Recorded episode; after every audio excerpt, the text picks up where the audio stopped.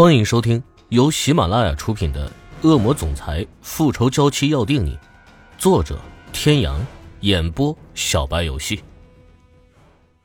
第一百六十七集，赤小雨摇了摇头，也没有跟他打招呼，叫了大厅里正在擦拭家具的仆人出去帮他搬东西。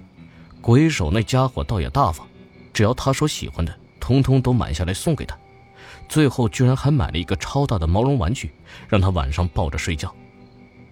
关莲娜半靠在沙发上，她的眼睛虽然一直都盯着前方的电视屏幕，可眼角的余光却从未离开池小雨身上半分。看到仆人提着大包小包的东西进来，他的双手下意识地拧紧了身上盖着的薄毯。他知道池小雨出去是去见谁，就是因为他通知的鬼手。让他约他出去，并且告诉他父亲的下落。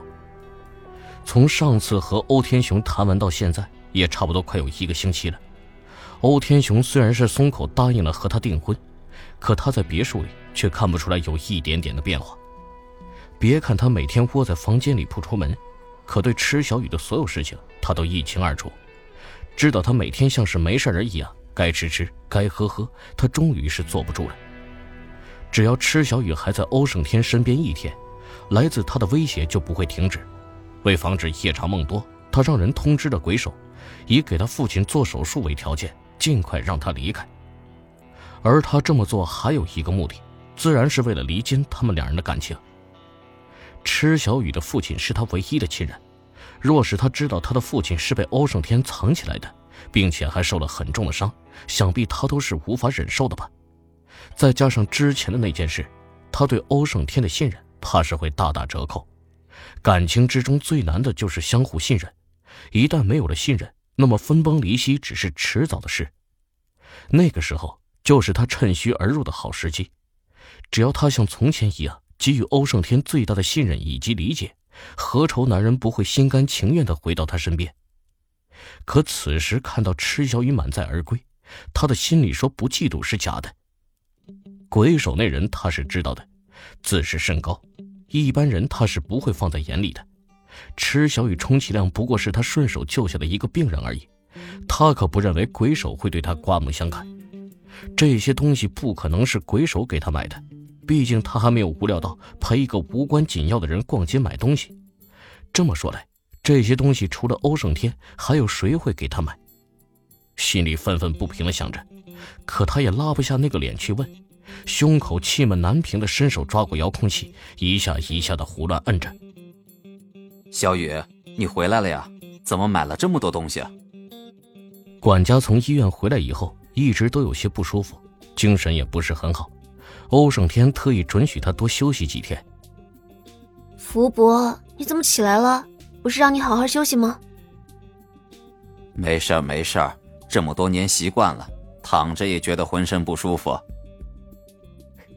您就是个劳碌命，以后得多注意自己身体。其实到了这个年纪，您早该享福了。施小雨，好狗不挡路，你不懂吗？正在劝管家还是要好好休息的时候，身后响起了关莲娜的声音。刚才正要上楼，管家叫住了他。现在他的位置恰好就堵在楼梯口，难怪关莲娜说话会这么刻薄了。他向旁边挪了两步。关莲娜扬高了下巴，哼了一声，上楼去了。管家无奈的摇了摇头，这样的事情他都已经是见怪不怪了。小雨，少爷真的要跟关小姐订婚吗？你怎么一点都……管家的话只说到一半就停下了，他想问他，怎么看起来一点都不在意。池小雨笑了笑，且不说他有没有资格在意，欧胜天当面一套，背后一套。甚至连自己的亲生骨肉都能狠心不要，尽管他知道这个孩子本也不应该来到这个世上，可欧胜天并不知道，不是吗？既然如此，他还要在意什么？跟谁订婚是他的自由，他无权干涉。怪只怪他自己识人不清。从他听见欧胜天说要让他把孩子打掉的那一刻起，他对欧胜天所有的爱全部化为了恨。他池小雨虽然只是个不起眼的小人物。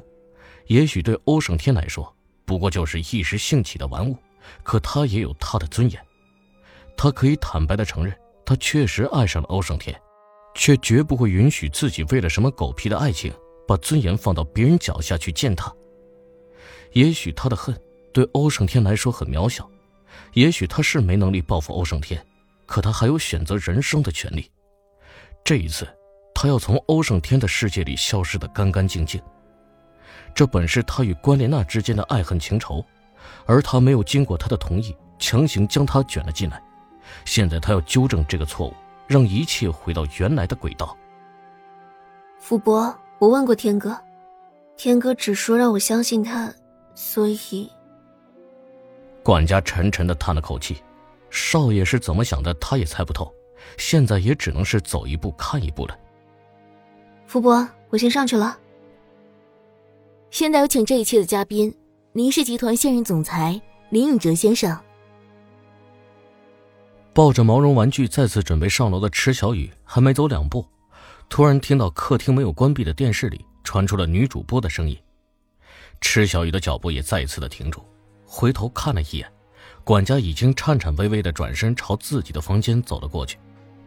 他沉思了片刻，重又下了楼，进了客厅。电视屏幕上。果然出现的是那抹儒雅的身影。池小雨拿过遥控器，将声音关小了一些。这是 Z 市一档财经类的节目，被邀请的基本上都是本市的青年才俊。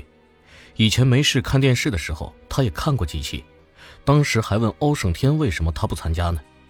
结果欧胜天酷酷的甩了他一句：“没兴趣。”节目的时间不长，采访大概也就是十五分钟左右。主要是问了一些对未来 Z 市经济发展有什么看法，以及林氏未来的发展方向。当然，人们关注的这一类节目不仅仅是为了掌握一些集团的发展趋势，有些人更为关心的是节目的套路，因为通常都会在最后快结束的几分钟内问一些私人问题。如果是未婚，自然就会成为万千少女的梦中情人，或是豪门阔太太理想中的女婿人选，而林宇哲也不例外。但主持人最后问及他个人感情情况，林宇哲在短暂的沉默之后，对着电视机的镜头说出了这样一段话：“我曾经承诺过一个人，要好好的照顾他一辈子。可惜我把他弄丢了，这一丢就是一辈子。